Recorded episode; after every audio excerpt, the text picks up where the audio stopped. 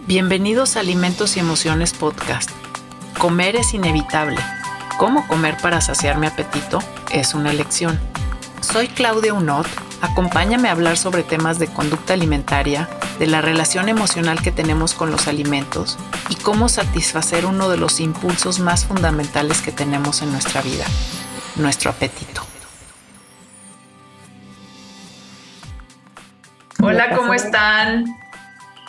Qué gusto que, estén de nuevo aquí con nosotros, emocionados y emocionadas. Bienvenidos a este podcast de Alimentos y Emociones. El día de hoy vamos a hablar sobre todo lo que es la conducta alimentaria del escolar y vamos a abordar un poquito del preescolar, nada más para introducirlo y saltarnos a la siguiente etapa de la vida. Evelyn Valencia está aquí con nosotros el día de hoy. Me da mucho gusto que estés aquí, Evelyn. ¿Cómo estás? Muy bien, muy, muy contenta de estar participando aquí contigo. Fue un honor. Pues les voy a contar tantito de Evelyn, nada más para que vean por qué es la invitada de hoy, porque obviamente siempre tratamos de encontrar a los expertos para poder este, hablar de los diferentes temas. Y bueno, nada más decirles que Evelyn también es licenciada en nutrición y ella es egresada del Centro Universitario de Ciencias de la Salud de la Universidad de Guadalajara.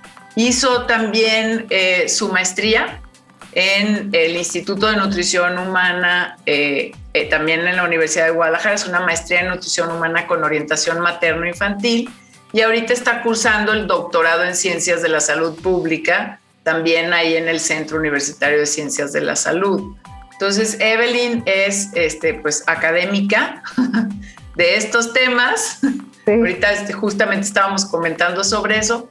Y es profesora en el ITESO, en donde ha estado dando clases desde el 2017 y también este, tiene varios diplomados en, eh, en su trayectoria. Y bueno, tiene un artículo publicado muy interesante que ya estaremos también discutiendo aquí, que es sobre las circunferencias de cuello como indicadores de adiposidad central en niños elevada, adiposidad central elevada, ¿no? En niños. Entonces, bueno, eso lo comentaremos como parte del tema de hoy. Así es que este, recuerden que si hay, que si saben de alguien que tiene hijos, sobre todo en estas etapas, es material como muy valioso para poder compartir con otros, así es que déjenos también aquí sus preguntas porque eh, las podemos ir contestando también cuando estén ya en los diferentes canales para, eh, para poder hacer como una, una conversación sobre todos estos temas. Evelyn, ¿Por dónde empezamos? ¿Por dónde? ¿Por dónde empezamos? Bueno, pues primero muchas gracias por la invitación. Un gusto estar aquí contigo. Ya como lo mencionabas, desde la maestría me empecé a enfocar mucho en esta etapa y en los diplomados, la clase que doy es como algo así, etapas de la vida. Entonces, esta etapa pediátrica me, me, me apasiona mucho. Entonces, yo creo que podríamos empezar un poquito por ir diferenciando, ¿no? La etapa escolar, preescolar, sobre todo del lactante, ¿no? Que se caracteriza por un crecimiento acelerado, ya en el preescolar se dice pues que se desacelera un poco el crecimiento, se modifican ahí un poco los requerimientos de energía y preescolar y escolar pues son como muy parecidos, ¿no? Porque de preescolar, que de 3 a 5 años, marca la literatura y a partir de los 6, 12 más o menos escolar. Entonces, el crecimiento, a diferencia del lactante, ya es mm, lento, estable en el escolar. El aumento de peso, de estatura, no es como muy significativo, ¿no? Entonces, aquí la alimentación juega un rol muy importante eh, porque digamos que yo diría que un poquito más en el escolar ya se van como independizando un poquito más el niño, ya se va haciendo un poquito más responsable, eh, más consciente, por así decirlo, de, de, lo que consume, ¿no? O sea, los cuidadores o los padres siguen siendo responsables de qué hay en la casa, qué se ponen en la mesa, pero en esta etapa ya como que el niño tiene que decidir eh, qué comer, qué no comer, ¿no? Y entonces por eso influye aquí muchísimo eh, ¿qué te diría? Pues como el ejemplo de la familia, o sea, porque se tiende mucho a imitar.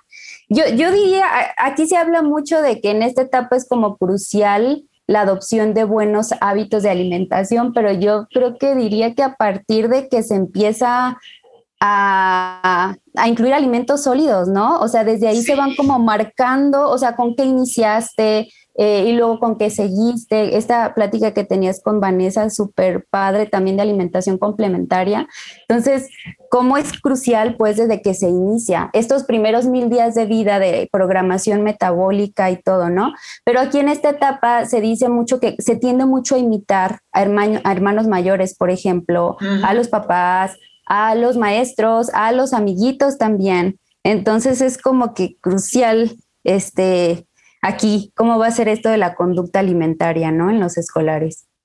Sí, es que de plano, o sea, hemos estado hablando ya en varios temas, o sea, ¿no? Que, que, que, conforme, que conforme ya como vas dejando esos primeros mil días, ¿verdad? Casi, casi ya, este, como dice el doctor Vázquez, ¿verdad? Que lo he mencionado varias veces, ya después de eso ya, ya, ya, ya no hay mucho que hacer, le digo, no, que eso ya es pues está muy fuerte, ¿no? Decir eso, pero finalmente yo creo que tú lo estás viendo también o lo has visto también en todos tus trabajos de, investigación, este, en tu contacto con, en tus trabajos de campo con, con los niños con los que has estado trabajando en estos años, o sea, eh, como que ya en esta etapa ya te encuentras los problemas, ¿no?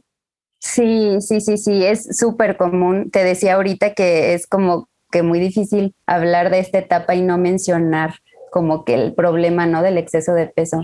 Decía, en, niños menores, la, eh, presencia de anemia, por ejemplo, de la desnutrición es un poquito más común y ya entrando en, edades, no sé, a partir de los 6, 7 años, el exceso de peso. Todavía se ve algo de, anemia, de desnutrición, pero es el, el, exceso de peso. Entonces, ¿qué está pasando ahí? Que a partir de esa etapa, o sea, de esa edad, se está viendo como el aumento, ¿no? De, peso. O sea, por ahí en alguna entrevista que escuché eh, de un pediatra, fíjate que, decía algo que muy importante en cualquier situación, pues, la parte de la prevención. Porque casi siempre cuando vemos sobre todo niños con, con problema de peso o así, los vemos ya que está presente el problema, porque no es como que vayan a, porque quiero que mi niño se enseñe a comer bien, es como que hay, me dijo el pediatra que tenía exceso de peso o me dijo el pediatra que estaba bajito de peso, eh, ¿no? Y es cuando ya van contigo. Pero en realidad es, tendríamos que trabajar desde, desde antes, decía yo, desde, desde que empiezan con la alimentación complementaria, pues desde ahí se va marcando todo. Y yo creo que en esta etapa la convivencia familiar es crucial, pues, o sea, no, no puedes... Eh, ya hablaremos ahorita un poquito del, de las conductas de alimentación o de lo que se recomienda en esta etapa, pero lo principal, así lo crucial es eh, pues predicar con el ejemplo, pues no vamos a esperar que el niño se coma sus frutas y sus verduras si en la casa no se comen frutas y verduras, ¿no? Claro. Entonces. Sí, o sea, totalmente yo creo que ahí, este, pues esa es la base, ¿no? y va a ser la base. Vamos a, así, nos, vamos echándonos un brinco para atrás y hay que empezar, ¿no? O sea, como que en todas estas etapas pediátricas siempre usamos la palabra crecimiento y desarrollo, ¿no? Entonces, ¿de qué estamos hablando de esta etapa en cuanto a crecimiento y de qué estamos hablando en esta etapa en cuanto a desarrollo? Y así podemos distinguir al personaje, pues, que va a ser nuestra personaje central de la obra del día de hoy, ya para luego discutir cómo se comporta. Ok.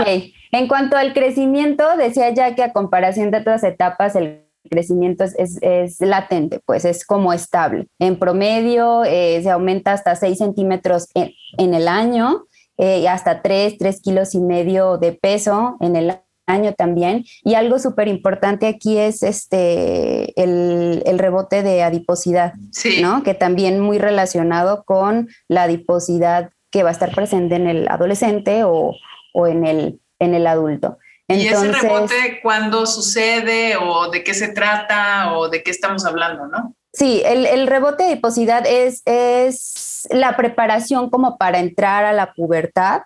Eh, hay un poquito ahí de, no se ponen mucho de acuerdo, algunas referencias dicen que entre los 5 y los 6 años, 5 y 8 años, lo que sí se establece, o sea, sí está muy comprobado es que cuando es antes de los 5 años, ya se conoce como un rebote precoz de adiposidad que es factor de riesgo para presentar exceso de peso ¿no? en, edades posteriores. Entonces, este rebote de adiposidad es totalmente normal, o sea, porque el niño se está desarrollando, está creciendo. Aquí ya se empieza a hacer como acentuar las diferencias entre masa grasa, masa magra, las niñas empiezan a acumular un poquito más de, de grasa, pero es totalmente normal. Nada más aquí sí es como muy importante poner atención, ver cómo va su curva de crecimiento, ver que no se esté saliendo del carril, pues, eh, para identificar en el punto en el que se nos esté yendo un poquito más para arriba o para abajo, qué está pasando ahí. O sea, qué conductas, eh, qué hay que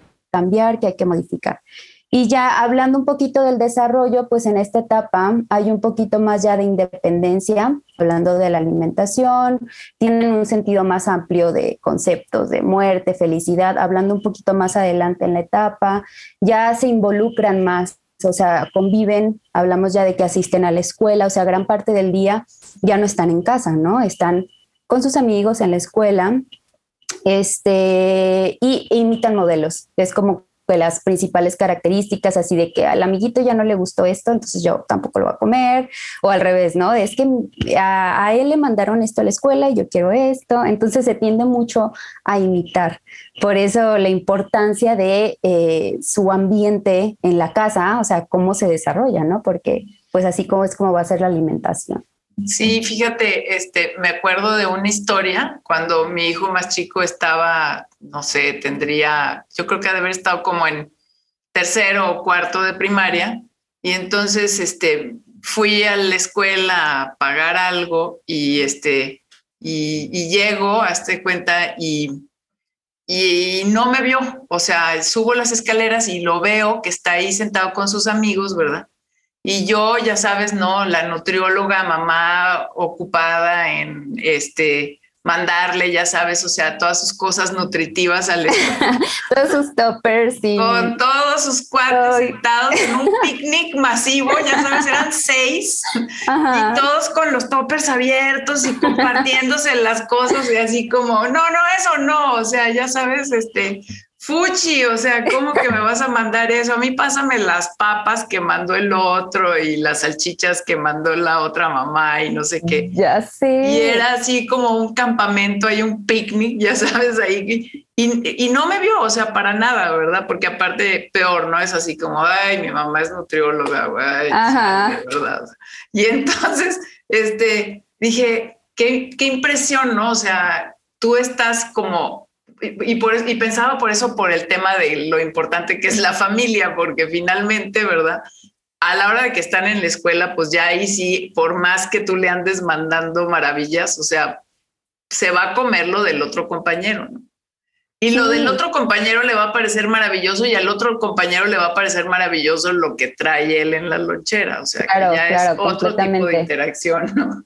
Sí, sí, sí, sí. Y ahorita que mencionas eso también, la, la, importancia de la influencia externa, o sea, cómo se bombardea esta etapa de publicidad, bueno, en cualquier etapa, ¿verdad? Pero son como más susceptibles a, a eso pues anuncios publicitarios, este, y, este hecho de que comen ya fuera de casa, no es como que tú puedas ver qué es lo que está comiendo o qué es lo que no está comiendo.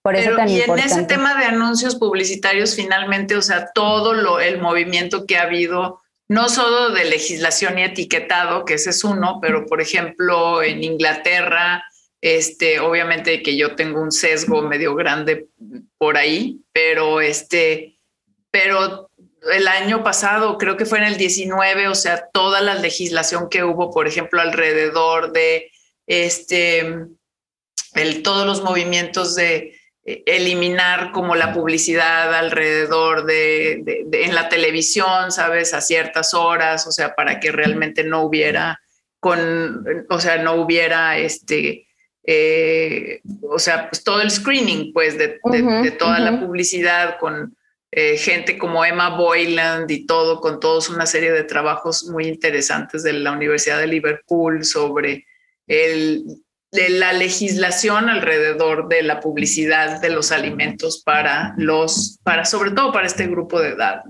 Sí, sí, sí, sí, porque están muy expuestos. Y esto también, o sea, hablando un poquito más de, de, esta parte, pues, de conducta y de alimentación, eh, sobre todo ahorita también se tiende mucho a ser súper como prohibitivos o restrictivos. Eh, es muy poco realista. Eh, ya sabemos, pues, y ahorita lo vamos a hablar, si frutas y verduras, cereales integrales, bla, bla, bla pero es muy poco realista, eh, como tú decías, en la escuela uno no se da cuenta, o sea, es muy poco realista pensar o, hacer que el niño no consuma nada de azúcar o que no tome juguitos o que no coma acá.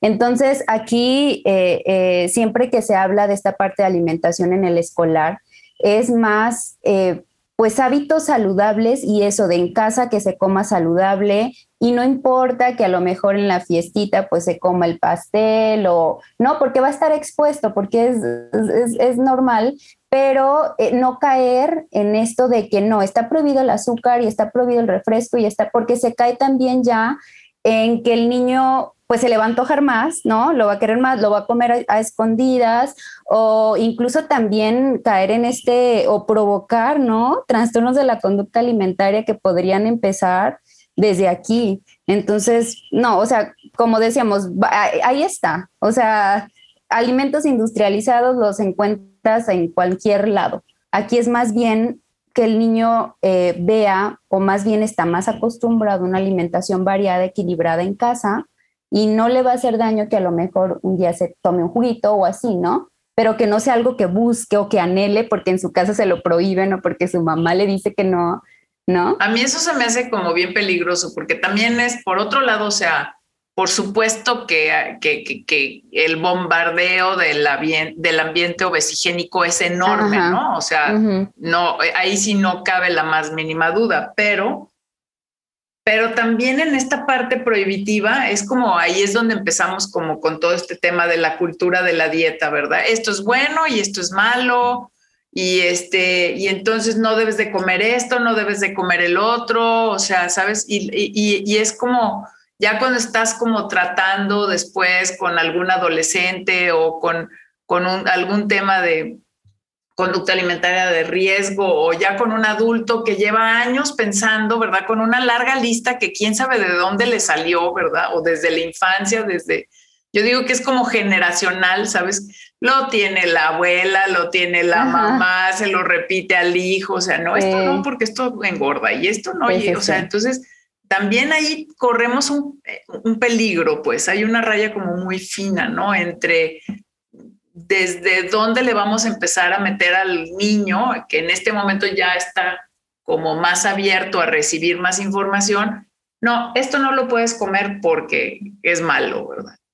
En lugar de, a ver, en la casa comemos bien y luego ya a partir de ahí, este, pues también hay otras cosas y también, y también se pueden probar, como tú dices, ¿no? O sea, probar otros alimentos, comer otros alimentos. Y es también esto de no si ya en esta etapa, eh, porque no puedes ver a un niño que no coma este, sus frutas o sus verduras y si te las comes, te va a comprar tu nieve, te va a comprar tu chocolate. O sea, como que empezar a premiar con este tipo de alimentos y entonces asocia como, ah, este es un premio, es mejor y las verduras son malas porque me están dando premios por comérmelas, ¿no? Entonces sería mucho más sencillo sí desde chiquitos, por eso desde, desde que empiezan a integrarse a la dieta familiar, pues se acostumbren a ver eso, porque al fin y al cabo los cuidadores son los responsables de qué se sirve, pues, porque ellos no van y se hacen el súper ni nada, pues. Yo creo que lo más triste es que finalmente, o sea, la parte de la premiación con la comida en realidad no empieza en esa etapa, o sea, em, no, no empieza a los seis años. no, no, no. Es... Empieza desde que empezaron a darles de comer, ¿no? Claro, claro, claro. Ya hay ya esa respuesta, digamos que es como, o sea, como el comedor emocional, ¿no? O sea, el niño comedor emocional, entre comillas, es, es, es un niño que desde desde que tenía 12 o 12 meses en adelante, que ya lo estás incorporando a la vida, a la comida como familiar, es un niño que ya en ese momento ya lo están como premiando con alimentos porque se coma lo bueno, entre comillas, ¿no? Y ahí es como que dices, a ver, desde entonces empiezan como con esos, como con esas etiquetas también, porque también son etiquetas, ¿no? Y es complicado, pues. Porque en edades, bueno, hablando un poquito ahorita del, del preescolar, ya sabes que es más común que sea más selectivo, como, como el crecimiento es lento, las eh, necesidades energéticas bajan, es común que, que, haya esta como anorexia fisiológica, ¿no? O sea, no les da hambre y es totalmente normal, pero luego como padres es como que, ¿cómo no va a comer? O sea, porque, y ahí vamos al otro lado de que aquí en México un niño llenito es un niño sano. Un niño cachetón es un niño sano. Y entonces prefiero que coma galletas o un Yakult o ya sabes, ¿no? A que no coma nada. ¿sí? Entonces, hoy no, yo siento que desde ahí viene este problema. Ahorita en los últimos datos de la Ensanud que mostraron del, preliminares del 2020, ya casi llegamos al 40 en, escolares, en sobrepeso y obesidad. Entonces ya está como en un 38, o sea, el, problema va como en aumento. Y yéndome un poquito por este lado de que un niño llenito es un niño sano, también está la mala percepción, no sé cómo decirlo, de que una madre, aunque el niño esté llenito, no lo ve como llenito, o sea, lo ve como sano, ¿no? Y no identifica que a lo mejor desde ahí ya empieza a tener un problema con el peso, porque para ella a lo mejor que coma con que coma, ya está bien, que al cabo en la adolescencia se va a dar el estirón y ya, ¿no? Va a desaparecer el problema. Es súper común que, se piense eso. Y eso te lo encuentras cuando has estado haciendo todas tus mediciones, o sea, y toda, toda esta parte. Sí, sí, sí. ¿qué, o sea, ¿qué influencias de alguna forma externas crees que también estén jugando un papel en o sea, si, si no vemos nada más como lo que pasa interiormente en la casa, con la forma como los papás o la mamá o la abuela o, un cuidador o una cuidadora está interactuando con el bebé, ¿qué pasa, por ejemplo, externamente que también pueda estar afectando pues su forma de comer, no? Mm, pues yo creo que lo que ya hablábamos ahorita de la, el bombardeo de toda esta publicidad de alimentos industrializados, el que en cualquier lugar el niño o te encuentras, ¿no? En, la esquina, en las escuelas, por ejemplo, eh, estas cooperativas que hay que a veces ya son como que de los mismos, ¿no? Y no, no los pueden mover, o sea, ¿de qué se está ofreciendo en la, escuela? Porque ahí pasa un gran, gran parte de su día el niño. ¿Qué pasó con aquella legislación del 2010 que se intentó, este, como poner en marcha, o sea, pues ahí estaba, como no me acuerdo ni cómo se llamaba, ya se me fue la onda. No, este, mm, eh, fue en el 2010 y fue, en el 2010. todo este tema de las, este, pues eh, en donde entraban, ¿no? Las cooperativas y todo el rollo. Y luego finalmente era como, sí iba a entrar en rigor, pero luego no había quien la supervisara, ¿no? O finalmente no se pudo hacer realmente ningún cambio.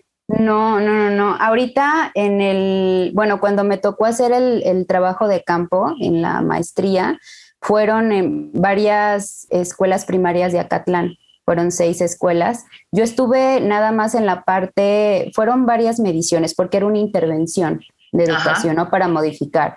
Entonces yo estuve nada más en la parte basal, me enfoqué solamente en la parte antropométrica, que ahorita ya platicaré un poquito, pero sí me tocó estar presente pues en las dificultades que presentaron los del equipo porque estaban como muy renuentes a eh, decir que se servía, ¿no? En la escuela porque como que pensaron que los iban a correr o porque los iban a, o sea, es como bien difícil eh, ya está como que todo estructurado y se vende esto y esto vamos a ofrecer y como que no están como muy, ah, ok, vamos a ofrecer más frutitas, más verduras, más así. Entonces sí está complicado. Ahorita esperemos que cambie un poquito. Yo siempre digo que si algo no, bueno nos vino a dejar el COVID fue que se volteara a ver mucho esta parte de hábitos, ¿no? Saludables.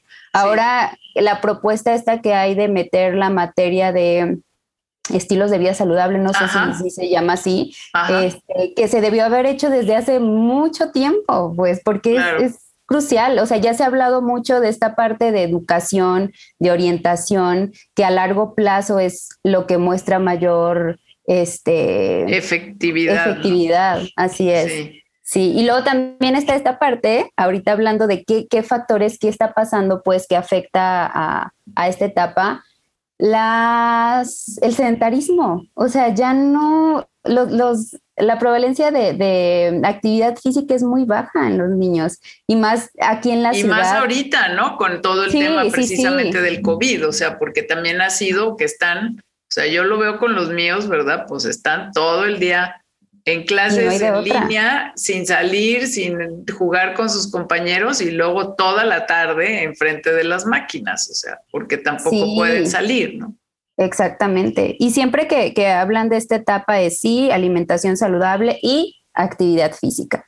O sea, y actividad física de que se muevan, pues de que jueguen, porque es eh, una etapa muy activa o así debería de ser, ¿no? Ya ves que también cuando hay exceso de peso o algo así, es ni siquiera restringir calorías ni nada, o sea, una alimentación balanceada, completa y que el niño se mueva.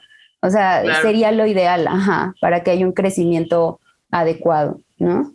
Pero pues finalmente, o sea, también, o sea, si te pones a pensar en mamás trabajando, o sea, papás trabajando, o sea, poco tiempo para también llevarlo a tener un tipo de actividad física. Claro. Eh, deja tú del, del, confinamiento, o sea, en general, ¿no? O sea, es súper complicado también andar, ¿verdad? Llevando, trayendo, este, y todo este tipo de cosas, y pues no todo el mundo tenemos espacio en nuestras casas también para que estén, o sea, o para que puedan convivir con otros niños y también este... O que no tienes un parque cerca o que ya te queda como a una hora, ¿no? O sea, sí, la verdad sí está muy complicado esta parte, porque por más que sepamos pues cuáles son las recomendaciones, qué sería lo ideal, pues cómo se hace, ¿no? O sea, porque eso es lo que hay que decirle a los papás, cómo hacerle. Y luego, por ejemplo, ahorita, ¿cómo le hacemos este, si no tampoco tienen como acceso a salir con otros niños a jugar o, otro tipo de clases o tiempo de juego con otros niños? Este, entonces, que enfrente de la televisión, bajando algún app, ya sabes, para que entonces puedan jugar, a hacer ejercicio y bailar.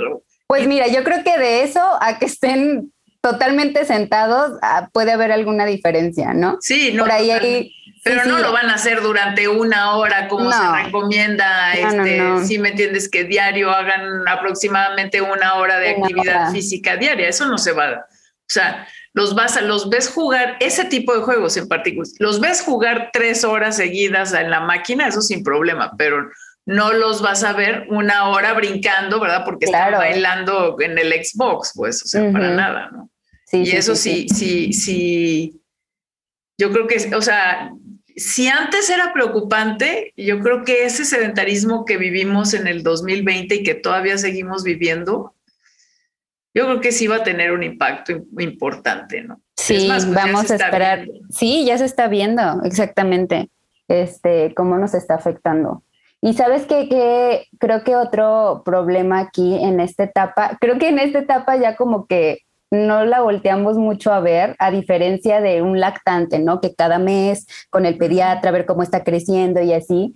Y en esta etapa es así como que cuando se enferma, pues lo llevo al médico y ya si bien le va, lo pesa, lo mide y ya a lo mejor IMC y lo que quieras, pero no, no se está como monitoreando lo suficiente aquí. O sea, no, aquí lo, crucial sería darnos cuenta, o sea, de que en realidad va creciendo como tiene que ir, que no se nos está subiendo, que en esta etapa es más probable que se nos suba a que tenga un peso bajo, este, para poder como intervenir ahí. Pero vamos otra vez a lo mismo, esta eh, cultura de, de, más de la intervención que de la prevención, porque no van contigo así nada más pues para que le enseñes a comer, o sea, muy pocas veces, ¿no? Sí, sí, sí, ya.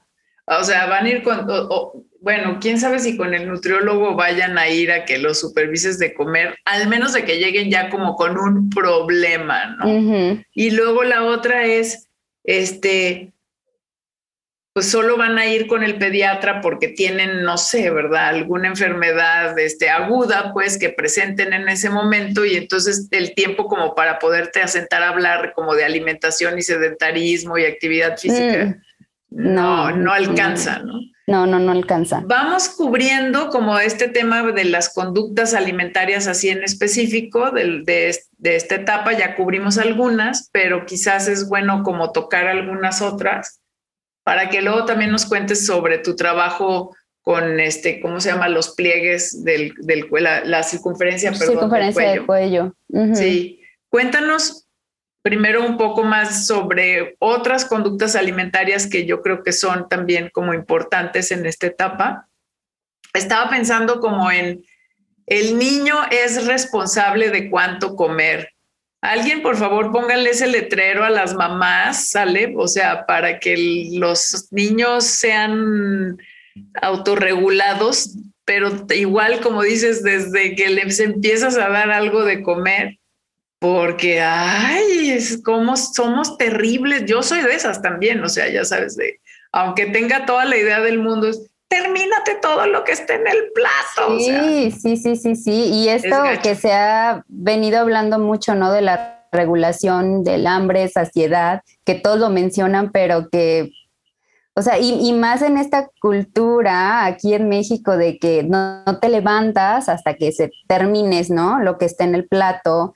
Este, y no, o sea, aquí el niño ya se tiene que ir este, involucrando un poquito más. Se habla mucho también para mejorar la alimentación los hábitos de alimentación, en que se sienta parte de o partícipe, ¿no? Que si van al súper, él puede elegir algunos alimentos, claro, con asesoría no va a elegir cualquiera, este, en el mercado, ¿no? O que ayude a preparar o a picar o a cortar o no sé, que se sienta también más responsable y más parte de, su alimentación. Y si todavía en esta etapa los padres son responsables de qué se ofrece, qué está disponible en la casa, en la mesa, pero el niño tiene que ser ya el que dice, ya me llené, ¿no? Esto voy a comer y ya está.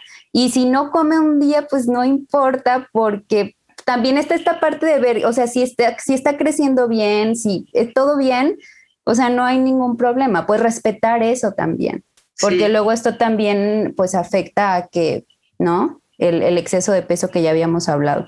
Y, y, y, mira, si por alguna razón eso no se viera traducido en exceso de peso, de alguna manera, de todas maneras, es como aprender a, a romper tus propios límites, ¿sale? O sea, lo que acabamos haciendo los papás dándoles más de comer, ¿sabes? O sea, o ándale, termínatelo todo y no, mira, es como mm, dejar de permitir el, que el mismo niño sepa cuál es su propio límite.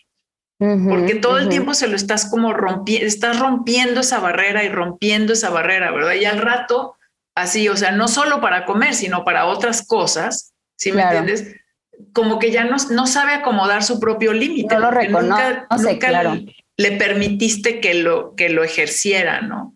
Y eso también me parece como que es un, momento como, sabes, muy importante de todas estas partes de la conducta alimentaria, de, de, bueno, de todas las edades, pero como muy en particular en este momento en donde ya empiezan a, en donde finalmente pues se van a empezar a ser mucho más autónomos después ya que sean adolescentes, ¿no? Ya que entran a la pubertad y a la adolescencia. Entonces, ay, ahí también como que dices, a ver, bueno, ahora sí, si quieres, platícanos de, cómo estuvo tu trabajo, em, qué fue lo que hiciste pues en tu trabajo de la maestría y también pues qué estás haciendo ahorita, ¿no? En tu trabajo en el doctorado. Sí, yo en la maestría eh, me enfoqué un poco poquito más a la parte de antropometría, o sea, de mediciones en esta etapa, ¿no? En esta etapa, a partir de los dos años, sabemos que el, indicador más utilizado es el índice de masa corporal, ¿no? Peso, eh, talla, para ver en qué carril está, etcétera. También se hace mucho énfasis, ahorita por esto el exceso de peso, la circunferencia de cintura para poder identificar esta adiposidad abdominal, que sabemos está muy relacionada con alteraciones metabólicas. Entonces, mi trabajo de tesis como tal fue la utilización de la circunferencia de cuello como indicador de adiposidad abdominal. Es decir, eh, se relaciona mucho con la cintura a partir de la medición de cuello sepamos si el niño tiene exceso de adiposidad central, ¿no? Entonces al inicio fue, eh, yo también cuando elegí este tema, así que ¿cómo el cuello? O sea, ¿por qué el cuello?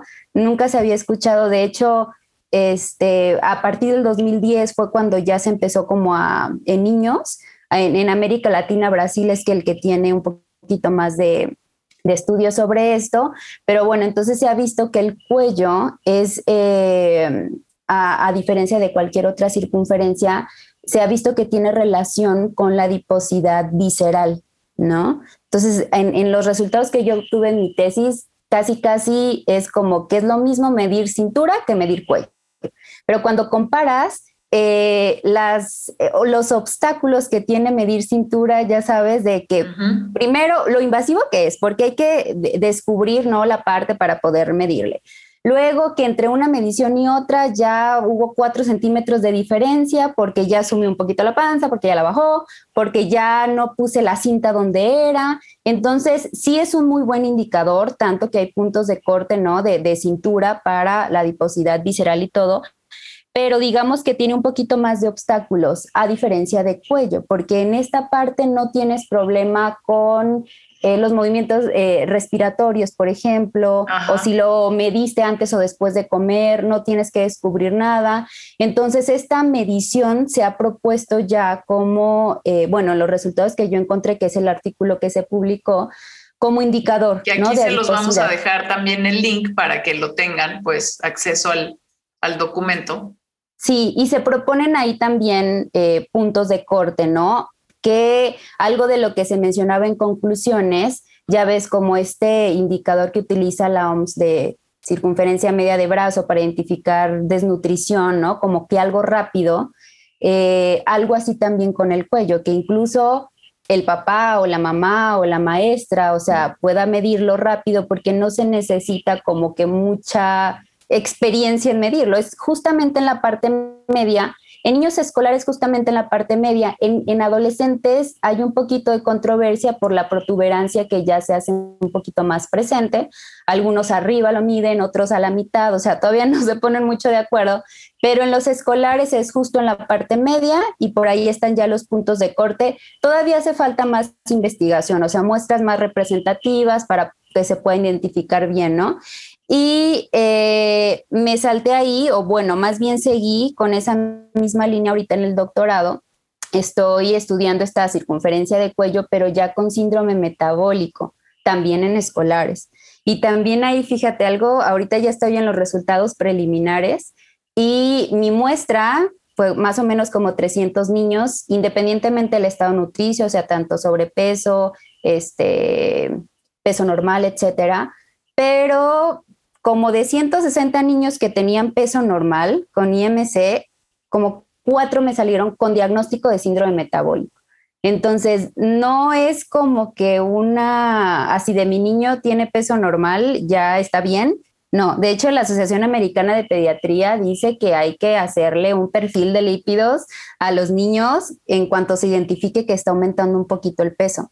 ¿No? Entonces sí es muy importante este, esta parte de la prevención. Y bueno, esta medición de, circunferencia de cuello lo que propone es eso, es una medición útil, no es el estándar de oro, obviamente el índice de masa corporal sigue y, y va a seguir, pero ya se ha hablado mucho de que no hace diferencia entre la grasa y el músculo, que en realidad la grasa pues es la que nos da más problemas a la salud.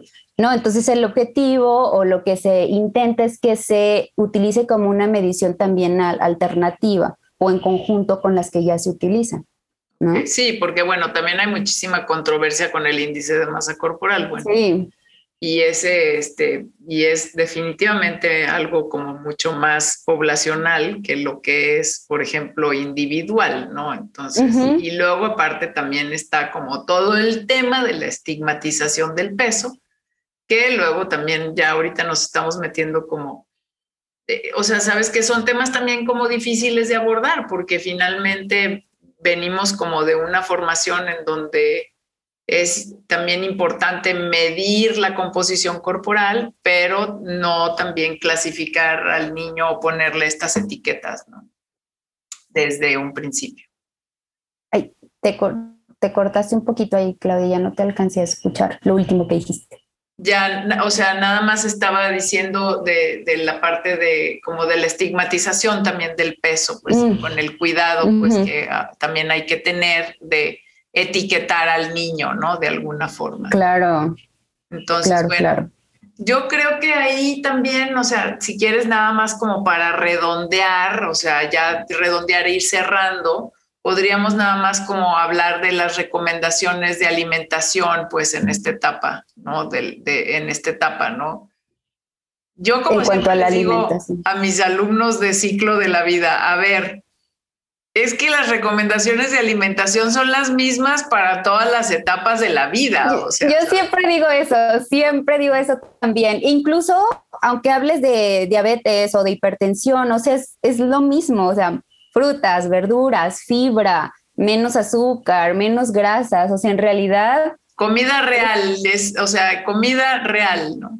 Natural, ¿no? O sea, lo menos procesada que se pueda que, decíamos ahorita, sí es muy difícil pues que lleve una, una alimentación completamente libre de, pero por lo menos que esté menos expuesto, pues que no se base su alimentación en eso. Este, y, en esta etapa, ya los, por ahí los resultados de la, creo que fue en el 2018 cuando nos muestran en grupos de alimentos que consume, que más del 80% ¿no? En, en, bebidas azucaradas, que es uno de los principales problemas en esta etapa y en en todas las etapas pediátricas, pues. Bebidas azucaradas es casi lo mismo que lo que toman de agua natural y ves verduras y dos de cada diez niños comen lo que se recomendaría de verduras. Igual con frutas, ¿no? Entonces, y luego volteas a ver a, la, a lo que se reporta en adultos y ves que está igual, entonces, pues no es de extrañarse, pues, porque si decimos que los padres son los responsables y vemos que siete de cada diez adultos tienen sobrepeso obesidad, o sea que quiere decir que no comen como se debería, pues obviamente por eso vemos estos, esta prevalencia, ¿no? Esta mala alimentación también en los niños.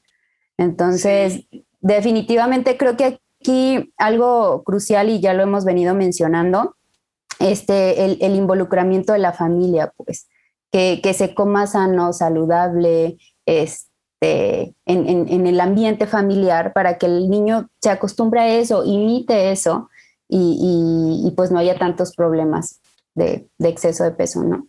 Y fíjate que también este, en esta parte de que decías hace rato de hacer partícipe al niño en su alimentación, a mí yo lo he estado como llevando a, otro punto que no es nada más que, por ejemplo, ya ves que se ponga a cocinar contigo o que te ayude en la cocina o que te ayude a escoger los alimentos. O sea, yo como familia, por ejemplo, este, te puedes sentar eh, entre todos y elaborar menús, ¿sabes? De la, de la que la familia está de acuerdo en que van a comer durante la semana y eso te ayuda, pues obviamente también para la planeación de la comida, para la planeación de la compra y no tener como tantos gastos, pues también de alimentos en exceso que compras.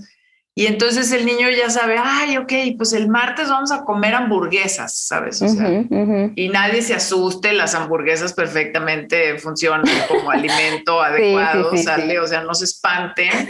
y luego es así como, ¿cómo hamburguesas? O sea, ya sé, sí, o sea, no todo es ensalada, nada más. No, no, no, no, no, no, no, o sea, Dios nos libre de comer lechuga, qué horror. Ya este, sé.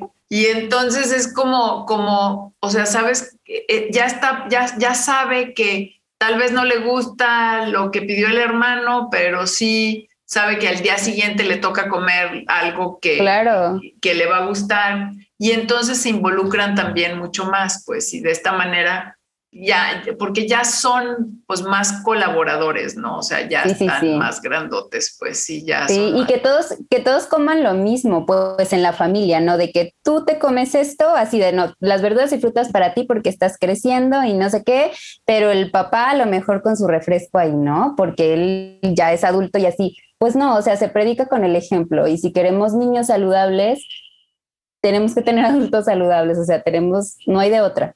Oye, y no es este, no es restaurante. Ah, ya sé, ya sé.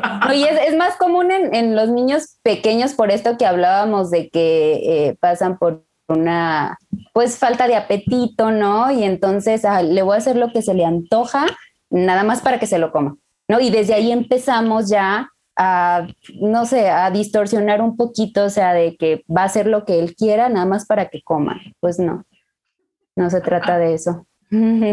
Oye, pues qué, padre, ¿no? Que te has dedicado como a esta etapa. O sea, generalmente estoy como tan acostumbrada a que todo, no, todas por acá andan en la lactancia, ¿no? Ajá. Y, bueno, pues hicieron un trabajo ahí como con escolares, pero pues luego ya después como que se olvidaron de ellos o algo así, ¿no? Entonces. Ya sé, te digo que esta etapa está muy olvidada.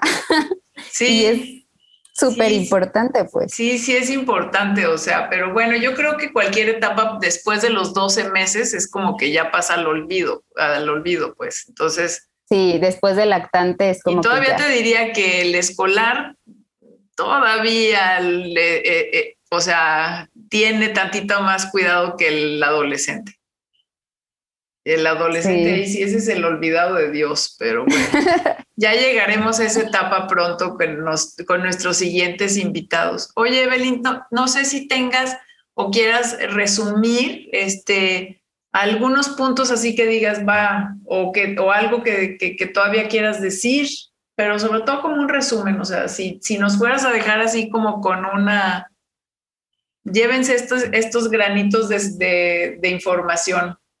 Sí, bueno, pues que esta etapa, como todas, es muy importante, o sea, la alimentación en cualquier etapa es muy importante, pero digamos que aquí el niño ya se empieza a hacer, lo, estamos diciendo, un poquito más independiente, más consciente de su alimentación, que hay que involucrarlo en esta parte que decíamos de la, ah, de la preparación de alimentos, ¿no? Entonces, eh, que la base de alimentación o sea, recomendaciones generales es tal cual debería ser la alimentación de todos en la casa. O sea, no nada más porque ese escolar tiene que comer diferente, todos tenemos que eh, comer igual. Esta parte que decíamos es un poquito complicada, pero de la actividad física, en la medida que se pueda también, o sea, niños activos, es súper importante, ¿no? Felices, eh, contentos. Exactamente. Y no, y no, o sea, yo, insisto mucho en que por lo menos una vez al año llevarlo, no importa que sea con el pediatra, pues, pero darnos cuenta de en qué punto ya nos está yendo como para, para poder intervenir adecuadamente, ¿no? No cuando ya nos llega con algún problema, sea de exceso o de disminución de peso. La salud súper, súper importante y decíamos que más que restricción y prohibición de alimentos, que aprenda desde casa que no está mal pues que se coma uno u otro alimento, pero que se acostumbre o que la mayoría sean alimentos saludables. Yo creo que eso es lo más importante. Sí, pues perfecto. Muchísimas gracias, Evelyn. Gracias por, por compartir como tu experiencia también. Gracias por compartirnos como lo que se nota es como este corazón por los escolares. Sí, de la etapa olvidada. Así es. La defensora de los, escolares. Evelyn, la, defensora de los escolares. Oye, Evelyn, este, seguro van a estar preguntando en dónde te localizan para que te, para que te busquen si alguien esté interesado. Por ahí te voy a dejar mis correos, me pueden este, localizar por ahí, cualquier duda, comentario. Aquí lo voy a poner también para que lo tengan los que están viendo Este, el YouTube, puedan también ahí. Estaré pendiente también por ahí si hay alguna pregunta, algún comentario, ya que subas el video para estarlos por ahí atendiendo. Claro que sí, Evelyn, y pues te agradezco enormemente y a todos Recuerden compartir esta información con aquellos que les puede interesar les agradecemos muchísimo que hayan compartido este tiempo y espero que el, tiempo que hemos estado aquí ahorita en el podcast haya sido como de utilidad para todos. O sea, eso es lo más importante. Y recuerden, eh, pues, darle clic a la campanita y like y todo para poder, pues, seguir produciendo estos videos que espero este, sean de utilidad para todos. Y recuerden, nos seguimos nutriendo. Hasta la próxima. Adiós. Hasta luego. Gracias. Bye.